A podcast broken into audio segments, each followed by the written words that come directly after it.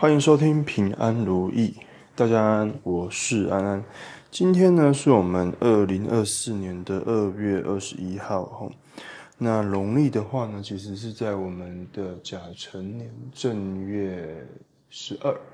那其实还是要跟大家说一声新年快乐，是因为原则上我们的农历年是从我们的除夕啊，到我们的正月十五元宵节前都算是农历年。那所以其实在这个过程中，大家都会说新年就是新希望，大家要讲好话，做好事，那期待有一个更好的未来。那其实从上一集在大年初一讲完之后呢，上个礼拜算是停更了。两次就是在周三、周六都停更，那原因其实是因为在呃原本我们的预产期是在上个礼拜四，那在上个上上礼拜天就是在大年初二那一天晚上，那我太太开始有产兆，那数了宫缩之后呢，大概到礼拜一的凌晨一点半，那宫缩的频率变得非常的频繁。在那个当下，我们就决定开车前往医院，所以我们从高雄的冈山开到台南的北区。那因为半夜其实没什么车啦，那所以大概四十分钟左右就开到。那以应该说一连串的这个生产的进程，那我们在陈泽燕这个妇产科医院，我们选择的是这个温柔生产以及类居家的生产方式。呃，前前后后我们大概花了从两点到医院，前前后后大概花了将近十五个小时，也就是在礼拜一的下午五点啊，我们的酉时，然后呢，这个小朋友去出生了。那其实是一段，我觉得是一段，我自己会把它定义成是一段体力活啦。那因为我全程参与了过程，那我会说是。生产是一件很美好的事情，那也是一个需要众人的努力去完成一件事情。尤其我们今天选择是一个相对非主流的温柔生产以及类居家的方式。那之后，我想说，我等可能过一阵子，或者说等满月之后，我太太的状况比较，其他状况没有不 OK，就是蛮 OK 的，只是说现在小朋友还比较。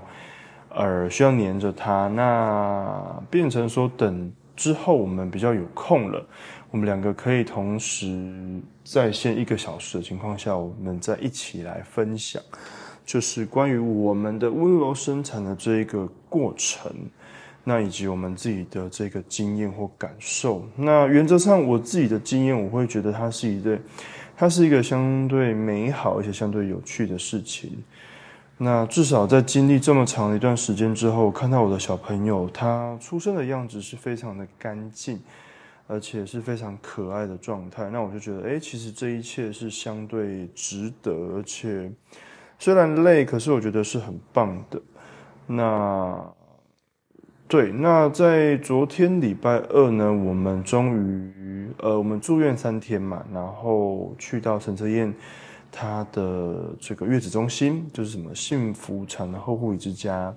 那住了五天之后呢，我们选择回家，就是请月嫂去完成月子的这个部分。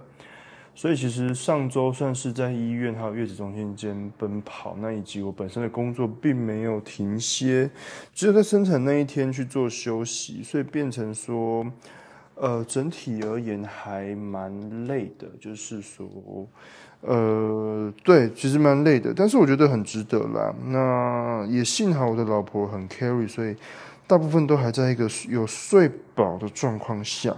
对，就是不会说哦，真的说半夜都要一直起来，然后被吵到睡不着。所以我觉得还蛮庆幸的。对，那原则上我觉得当爸爸是一件。是一个责任吧，是一个责任的开始。对，突然聊起了爸爸经，从喝水到肠胃，然后今天居然要聊起爸爸经。那我觉得慢慢的，我们在分享这一些事情啊，我觉得都是一个有趣的过程，而且是一个是一个成长的过程。对，那今天想要跟大家聊什么呢？其实这两天呢，我受到一个冲击，是在于说，哎。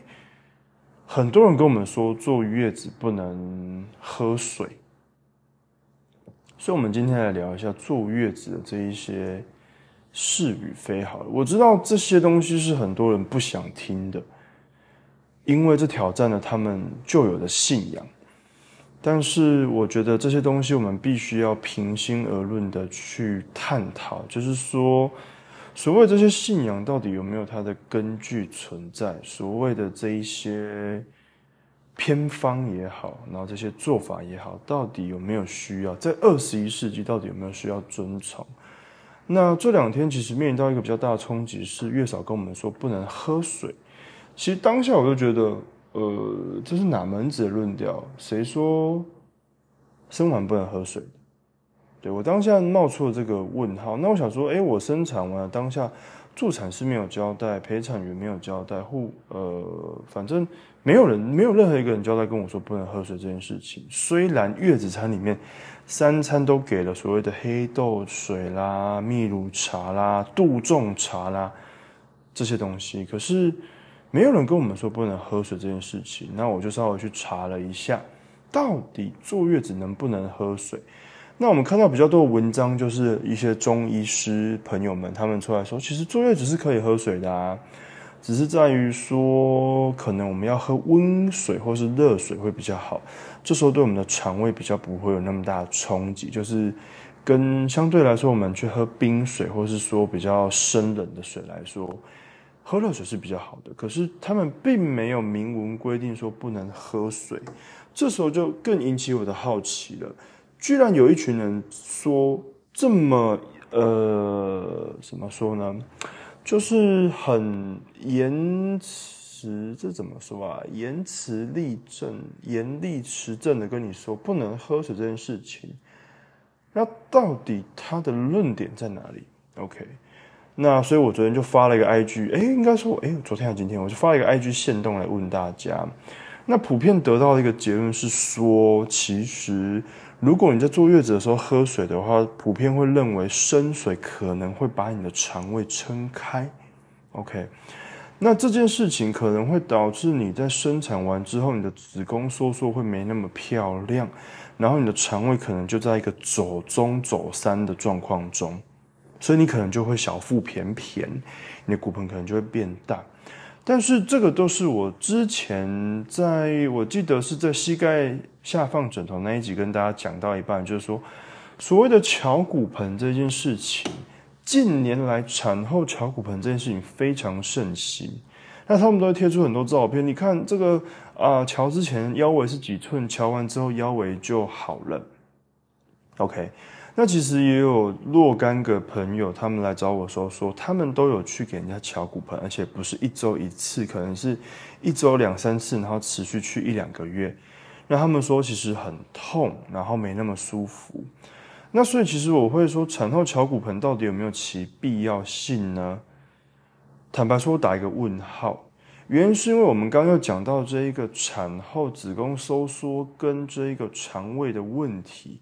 今天，如果你有怀孕过，或是你有看过孕妇的话，你会知道，怀孕到后期之后，我们整个肚子会变很大。所以，其实你的五脏六腑跟你没有怀孕的状况下是不一样的。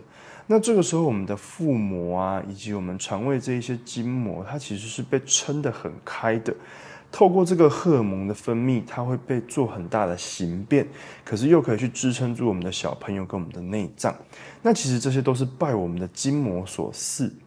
可是今天小朋友在卸货之后呢，其实肚子不会马上消下去，肚子还是会凸在那边，所以这个时候我们就可能要去吃所谓的子宫收缩药，去促进他的这一个子宫收缩。那医生也会说，我们要持续的去按摩。好，如果它变硬的话，你可能就是要把它按松，这样子去帮助子宫的收缩，去让它复位。但是我会说，这个时候我们的疗程、我们的疗法可能就会有帮助，因为我们讲过，肠胃不应该被按痛，也不需要被按痛。这时候，如果我们可以慢慢的花时间帮你把这一些肠胃顺回去，让它回到它该有的地方，用一个不痛的方式，这个时候呢，相对来说，我觉得对孕妇产后的这个恢复会比较好。那所以其实为什么我刚对这个所谓的产后敲骨盆打一个问号，是在于说，你可以很快速的去把那个骨头，不管是我们的髂骨啊、剑骨啊，好这些东西去把它矫正，那骨盆是正的。可是为什么一周敲三次？是因为它没有去影响到这些肠胃哦，这一些内脏的筋膜层次，所以变成说，今天它骨盆矫正之后，可是肠胃还在走中的状态。OK。那骨盆还是会歪掉啊，所以变成说，哎，那好像你家今天有一面墙有没有？哦，然后它可能壁癌了，哦，那 OK 啊，那我们就把它刮一刮，然后再涂漆，哦，然后过两三天之后，哎，会会多，哎，又壁癌了，再把它刮一刮，再涂漆，所以变成说，我觉得当你没有去抓漏，没有去看这个壁癌的来源是哪里的时候呢？你反复的去把它刮一刮涂漆，根本就是没有去改变问题的本质。所以我会说，产后最需要去 care 的东西，其实是在我们的整个肠胃层次，跟我们的整个子宫、卵巢这些筋膜层次，以及我们的膀胱哦。怀孕后期，我们的膀胱都被压得很不舒服，会很容易频尿，甚至在怀孕后，其实便秘的情况也非常的严重，大部分的人非常严重。遑论现代的人喝水量根本不够。OK，所以讲回到这一块呢，我们会说，其实产后我们需要去把你的子宫、卵巢、肠胃这些筋膜去做一个很好的放松，让它可以很快速的复位，让你可以比较快回到正常的状态中。因为现代人的工作形态是以久坐或久站为主，不管久坐或久站，你的。骨盆腔的压力都是大的。今天如果你的骨盆歪掉了不正，肠胃、子宫、卵巢压力是相对大的，那你就会如坐针毡，做一个小时会像做八个小时一样漫长，是非常累的。所以其实这个才是我会去提出一个论调，就是说产后真的有需要去敲骨盆吗？还是其实我们需要更花时间、更努力去处理这件事情？那原则上，因为第一天太累了，所以我好像也没帮我太太处理掉。但是第二天开始，我就开始去放松她的肠胃。那他就跟我说：“哎，他放松完之后，他拉出一条很长的屎。那这边没有图片可以补充，大家自己去脑补那个画面。那我会说，是因为其实，在怀孕后期，我们的呃整个腹腔的压力会变得非常的大，所以变得真的会导致排便的不易。”那甚至其实，我记得我太太当天礼拜天我们在冈山的河堤公园散步的时候呢，其实她一直说她想大便，那个便意是很明显的，可是却大不出来。所以其实这个东西或许会跟我们的所谓的宫缩啊，所谓的宝宝要出生等等，它可能是一个可以去参考的东西。不见得每一个人都这样，可是我说变异或许是一个可以参考的事情。那变异其实也代表着你的大肠的压力是大的，可是如果今天可以大便大出来，那就舒服啦，那就轻松啦。可是如果大不出来嘞，那就相对来说会是一个很不舒服的状态。OK，所以讲回到这点呢，其实你说不能喝水这件事情又没办法，呃，你说喝水会让肠胃跟子宫卵巢比较呃突出来这件事情又没办法打动我，所以我再继续查。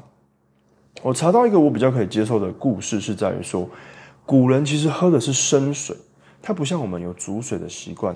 哦，以前我们什么南阳溪啊、巴掌溪啊，什么溪的水可以直接拿起来喝。哦，可是现在我们的水大概不能直接喝了，所以我们都会煮过。那他说，因为古人在这个生产完之后，我们的伤口，所以这种感染控制的这一个情况也没那么好，所以。会不建议喝生水，是因为怕喝生水会导致伤口的感染没好，这个我可以接受，没错。所以，我们今天在生产完，我们也不会去喝生水啊。之前就有一集跟大家讲过，我们水基本上要煮过，单熬过的水也不建议直接喝。所以，我就和左思右想，我觉得，嗯，那这个没办法打动我啊。那所以，甚至有一派会说，哎，其实在这个。喝水的情况下会导致发奶，我觉得嗯，啊那有不好吗？对不对？现在大部分的人要亲喂的时候，他的奶量反而是不足的。那如果喝水可以去帮助他发奶，那我们何必喝所谓的秘鲁茶、所谓的杜仲茶、所有这些东西呢？对不对？所以其实这个东西是值得大家去深思，就是说这一件事情有需要去盲从吗？有需要去做这么根本性，就是说一个月都不喝水吗？对，那我打一个很大的问号。那至少我是认为还是需要喝水的。就像我现在讲了十五分钟，我已经想要喝一口水了。你各位喝水了吗？今天喝水够了吗？我就问，对不对？那所以我会说，我们家水其实煮起来还真好喝，对不对？嗯，不到香甜啊，但是就是干净，然后是顺口的。OK，那所以以喝水去呃坐月子不能喝水去延伸到产后髂骨盆，我们大概去做一个比较完整的论述。那之后我会持续去帮我太太去做处理、做放松，希望她可以赶快回到她怀孕前的那个状态。那可以赶快回到我们的羽球场上去运动，赶快回到我们的这个跑步场上去慢跑。OK，那这个才是我觉得这个是当务之急。那第二第二个要去讲的事情，大概就是到底能不能吹头发。这个我觉得也是百家争鸣啊，哦，那其实其实现在比较先进一点，五月中它根本就有推出所谓的专人洗发这件事情，OK，就是说你可以好像用洗发卷还是什么吧，我不知道各家的做法不一样，所以变成说月子中心并没有去明文规定这件事情啊，对不对？那我会说，我们之前所讲过这个所谓的风池穴、枕下三角，OK。所谓的，如果还没听过那一集的听众没关系，我们再重讲一次。小时候我们都会去诅咒，被诅咒说：“哎，你没有剪头发，你洗完头没有吹头发的话，你会头痛。”这个是对的，因为我们的后脑勺、我们的耳扣这一块其实是所谓的风池穴。那解剖学上叫所谓的枕下三角，它有四条肌肉去构成一个三角形。很像高山上那个嘉明湖，好被圈起来一个区域，这里面有我们的大枕神经跟我们的血管，所以确实在你今天没吹头发着凉后会犯头风，所以有一个要什么咳红霞，好感冒用湿湿，对不对？有咳嗽前兆，请提早用湿湿，这是罗哎罗时丰唱的嘛？那这些东西其实都要讲同一件事情，就是所谓的风邪。好，当你今天风池穴湿湿的去吹到风，尤其像新竹那种风，哇，敲下去之后，整个就是怎么犯了头风，着了风邪，那你就会感冒啦。所以我们会说，其实，在古代确实啊，为什么没有 Tescom 的吹风机啊？哦，感谢 Tescom 没有叶配，没有 Dyson 的吹风机啊。那像我们是用 Panasonic 的吹风机啊，都没有。所以确实，在以前，那古人如果头发要留留长一点，会短，那根本不会干，用毛巾擦根本不会干，那当然会犯头风，当然会头痛。可是，在现在这个状态下，你家根本有气密窗，医院、月子中心也都是气密窗，根本不会有风随便灌进来。这个时候，你洗完头把头发吹干，到底为什么会犯头风？其实我不是很了解。OK。那当然还有另外一个层次是什么？甚至有一派人说什么要烧锅炉水去洗澡，这个其实我觉得也跟呃背景呃怎么说当代科技有关系，因为现代根本热水器打开就有热水啦，那我们不用像以前去喝茶。哦，去烧那个柴，然后慢慢把水烧开，再降温去洗澡。我们妈妈小时候那个年代可能还有，后来都是电热水器啊、瓦斯的热水器啊，所以变成说热水这件事情根本就是唾手可得的。所以我真的会建议大家，你当然可以遵呃遵照着信仰说不洗头，可是头很痒，候很不舒服哎。那如果真的要洗头，我会说洗了，赶快吹干，不要去吹到风，不要去着凉，应该不会有太大的问题吧？OK，那你该确定就是说你的风池穴这个位置到底有没有因为洗了头而着凉而变得头痛而犯了头风？如果没有的话，那洗头应该是没有问题的。OK。那甚至我会推荐大家啦，如果今天你生产后呢，你没有太大的伤口，像我太太她本身是剖腹产，然后不自然产，那本身是没有去被剪会阴的这个动作的，没有太大伤口的情况下，我在第一天还第二天我就带了所谓的泡脚桶去给他泡脚。那从他泡脚那一个状态，我会发现到说，其实他的恢复是相对好的，走路是相对舒服的。所以之后我们再来讲一集针对泡脚这个层次，如何去帮助大家的身体健康。那我会说，当你今天生产完，其实在怀孕过程中，她也很常泡。那但是我注意到的是，她生产之后泡脚的那个舒缓应该是轻松很多，毕竟。生产是一个很很累的事情，就是好像我觉得可能可能比跑完一场半马还累哦。我觉得，因为本身我不是生的，这等我们之后请他来现身说法之后再来，再来听他的感受。那我会说泡脚绝对有助于这个产后的恢复，但也不要太烫啊，也不要把我们皮肤烫伤了。那以及为什么要去促进血液循环，就是因为当我们的怀孕后期，其实你的下肢血液循环是相对不好，所以有很多人他会水肿。OK，那我太太其实在怀孕前期部分，在怀孕前她就有在泡脚，持续泡脚情况下，其实她就算在怀孕后期，她的下肢水肿也不严重。OK，所以我会说泡脚这件事情可能可以帮助你缓解掉很多的不舒服，而且是在一个相对不花钱，然后没有伤害的情况下去帮助到。那以上是第二个针对我们这个到底能不能吹头发的一个简单的论述。那我会说，把风池穴好认真的吹干，把头发认真的吹干，问题应该没这么大。OK。那第三件事情呢，我想去分享的就是到底要不要吃很补这件事情。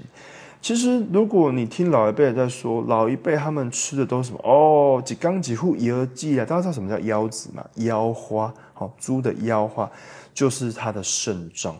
那其实它是一个很补的东西。那以及甚至老一辈会说，哦，我们吃的是所谓的鸡酒，好，用纯米酒去煮鸡炖汤来喝。但是我会说，这样的饮食包含每天吃一副腰花，呃，煮全酒的鸡，我觉得都不适合我们现代人，因为口味都太重了。那这边我想要提出一个论点，是在于说，其实我们现代人并不像我们阿嬷的阿嬷那个年代是。过年过节才有肉可以吃的，甚至女生可能是吃不到肉的，因为以前是农业为主的时代，所以男生需要下田耕，呃，下田去帮忙耕作，所以他需要更多的气力，他会吃到肉，但是女生可能是吃不到肉的，所以在那个情况下，确实我们的产妇、孕妇会营养匮乏，确实需要在产后去做一个很好的营养补充，但是呢，我们现代人至少在我们这一辈八十年代。应该说，民国八十年次之后出生的人，其实你每一顿饭呐，几乎都有肉哦。早餐就来个火腿蛋饼啊，尾鱼蛋饼啊，汉堡夹呃什么夹起司加蛋啊。午餐就鸡腿便当啊，排骨便当啊，然后营养午餐也都会有肉。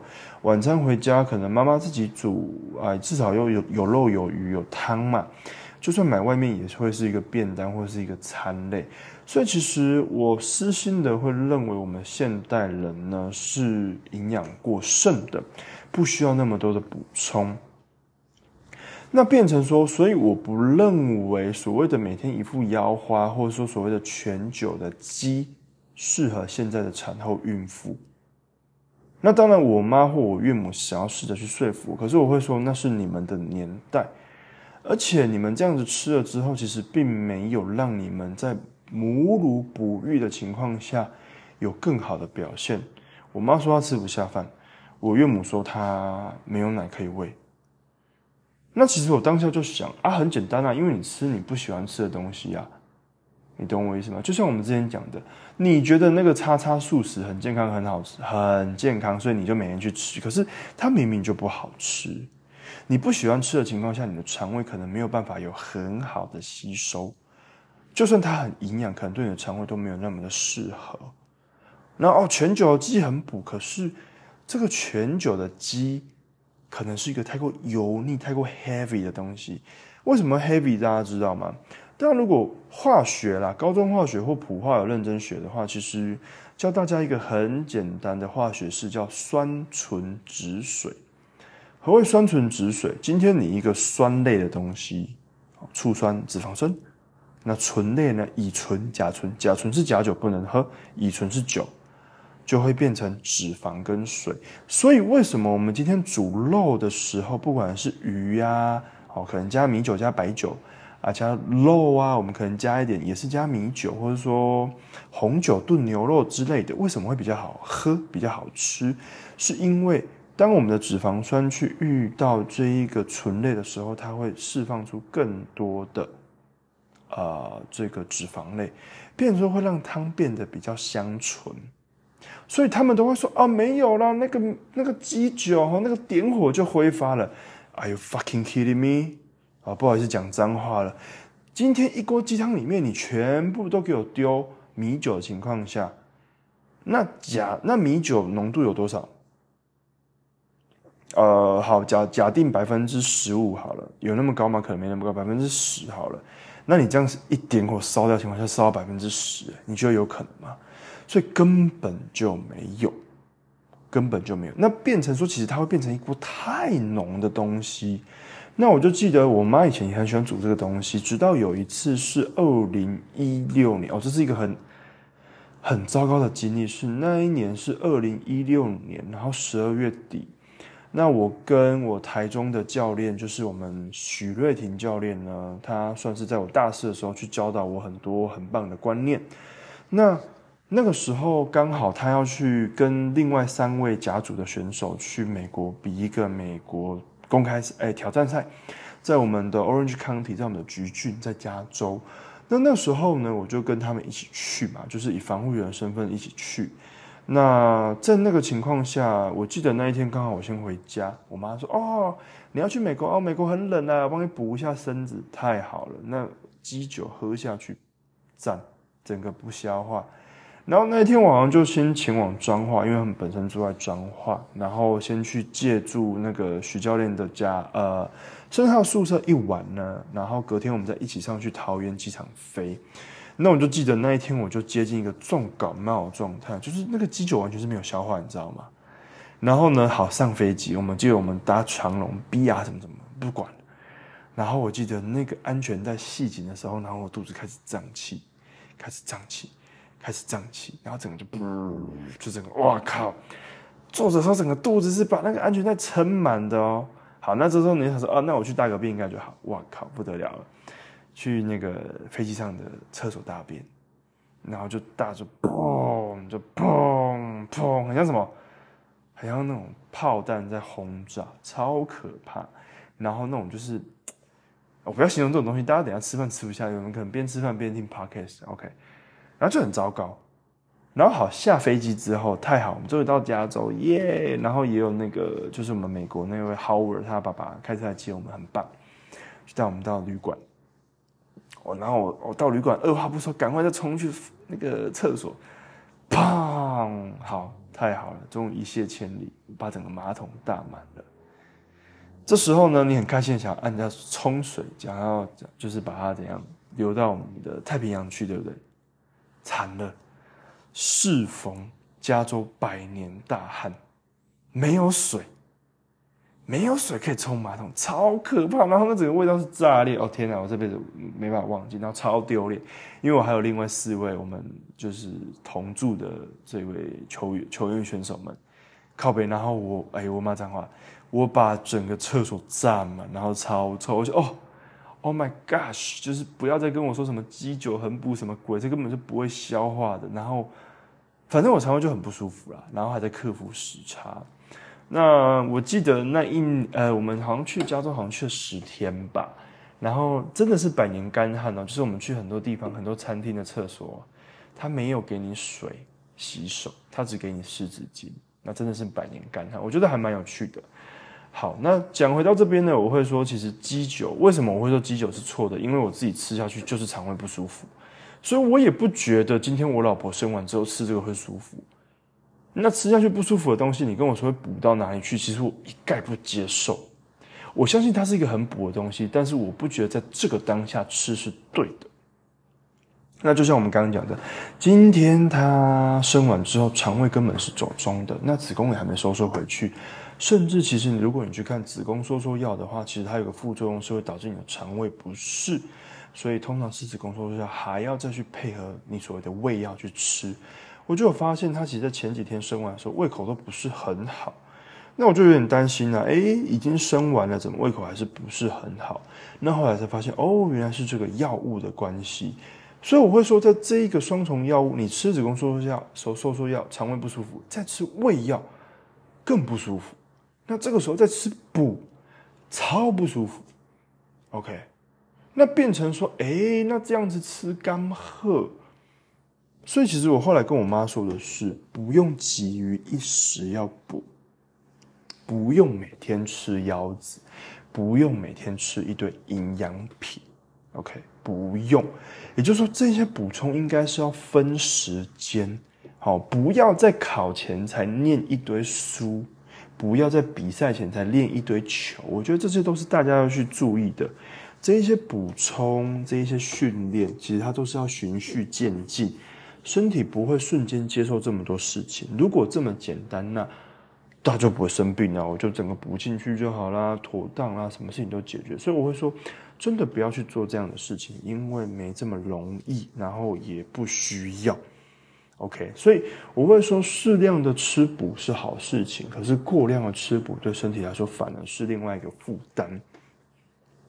那这边其实刚刚我们还提到一点营养品，我太太本身在怀孕的过程中没有吃任何营养品，包含呢就是怀孕前期所谓的神经发展，我们要就是所谓的叶酸嘛，那她也没有吃。那原因是因为，其实，在我们第一次去看陈泽燕医师的时候呢，他就说：“哦，恭喜恭喜，怀孕了，可以领妈妈手册。”那这个大家会说，怀孕前期要吃叶酸，他说看状况，不见不见得需要。那他自己举的例子是，他目前好像目前可能已经年近，呃，好像已经年近七十了。OK，他说，在我妈妈那个年代，营养那么匮乏，根本没有叶酸可以吃。啊，我还不是长得好好的哦，没有营养匮乏的问题啊，那干嘛补充那么多东西？所以他的论调是，其实大家不需要补充那么多。可是他有说另外一个观点，如果今天你是怀孕从前期到后期都在吐的，你都吃不下去的情况下，那你确实需要补充这些东西。去做一个营养素的补给，这确实是需要的。可是如果你今天可以正常的吃，其实反而他不建议去做过量的补充。这样的情况下，可能反而会导致身体的一个负担。所以我会说，其实当然有许多人他会用各式各样的营养补给品去补充身体的不足，但是我本身是比较觉得不需要的。我喜欢从各式各样新鲜的食物中。比如说，我会说你去菜市场买一份新鲜的鸡肉回来煎，啊，不用加太多调味料，干煎就好，你就会发现很香很好吃。比如说现在今天我们的月嫂他就煮呃煎了一块鸡腿排，哇，新鲜的哦，是嫩的，根本不需要太多调味料就好吃。跟你去 seven 买一块哦，那个酥肥意大利意式迷迭香鸡胸肉加一堆五味博，那个肉质就很柴。所以我会说，对我来说是新鲜大于一切。新鲜的东西可以，新鲜东西补充的东西就新鲜补充，不要去吃太多所谓我们说人工合成、后置再加工的东西。对我来说才是对身体比较好的，比较没有负担的。那以上是我们针对坐月子的三件事情去提出了一点点小看法。那其实我会说，没有绝对的对与错，在任何事情上面，你可以选择不喝水，你可以选择吃鸡酒去补身体，你也可以选择不洗头，但是也请你尊重那一些想喝水的人，呃，鸡酒喝不下的人，想洗头的人，因为没有绝对的对与错，但是我们要知道这样做的好处是什么，坏处是什么，以及到底有没有那么的绝对。OK，我觉得我想要跟大家探讨的是绝对性，就是说，你说那现在一堆人还是坐月子不喝水。我说对啊，那很好。呃，应该说他们可以习惯啊。他们甚至另外一个层次是什么？他们可能本来就不喝水，所以他们可能三餐喝杜仲茶、喝蜜乳茶、喝这些茶，他们是 OK 的。可是对于我们水喝的很足够的人来说，不喝水很痛苦，嘴巴会干。像我又讲了二十分钟，我嘴巴又干了，我又想要喝水了，对啊，那你叫我不喝水的情况下，其实我是非常难受的。那今天如果我住的好好的，我有吹风机，我想要洗头，那有什么不行？为什么要过那么痛苦？所以我会觉得说，生产应该是一件开心的，呃，怀孕应该是一件开心的事情。生产应该是一个开心的事情，而坐月子也应该是一个开心的事情，不然其实你应该会听到很多人有说过所谓的产后忧郁，哦，很多人可能坐月子坐到最后，他就会开始怀疑人生，开始觉得，呃，自己可能很糟糕，开始觉得老公可能不爱我了，开始有分离焦虑等等诸如此类的问题。那我都会说，我们应该要尽可能让一切变得轻松，变得自然，变得舒服一点。那。才有可能让大家更愿意生小孩，更愿意坐月子，然后过得更开心。那以上是我们平安如意简单的分享。但如果这一些冲突到你传统信仰的部分，可能会造成你有点不舒服，那我必须说声抱歉。但是这是我个人的论点。那当然，如果你有不同的论点想要跟我讨论的话，也欢迎你在每一集的下方跟我留言，跟我讨论，又或说你直接去评论这个 podcast 跟我留言也可以。但如果你想要来骂我，那我觉得也是可以，因为这个东西其实我觉得没有绝对值。